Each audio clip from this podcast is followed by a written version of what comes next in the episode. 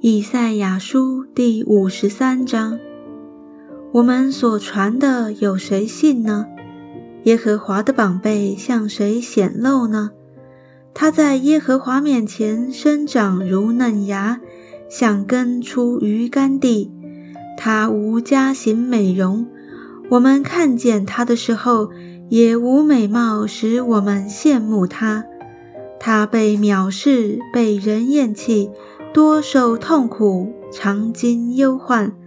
他被藐视，好像被人掩面不看的一样。我们也不尊重他。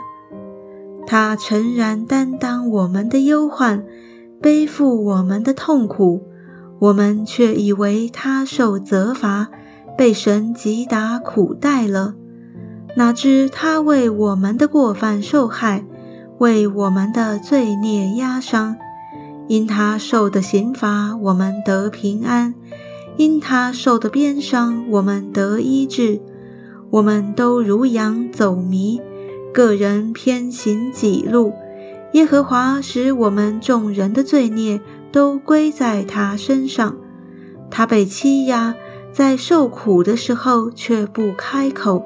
他像羊羔被牵到宰杀之地。又像羊在剪毛的人手下无声，他也是这样不开口。因受欺压和审判，他被夺去。至于他同事的人，谁想他受鞭打，从活人之地被剪除，是因我百姓的罪过呢？他虽然未行强暴，口中也没有诡诈。人还使他与恶人同埋，谁知死的时候与财主同葬。耶和华却定义将他压伤，使他受痛苦。耶和华以他为赎罪祭，他必看见后裔，并且延长年日。耶和华所喜悦的事，必在他手中亨通。他必看见自己劳苦的功效，便心满意足。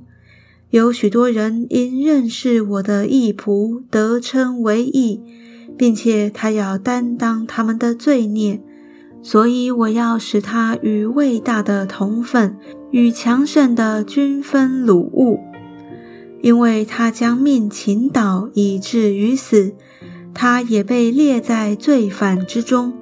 他却担当多人的罪，又为罪犯代求。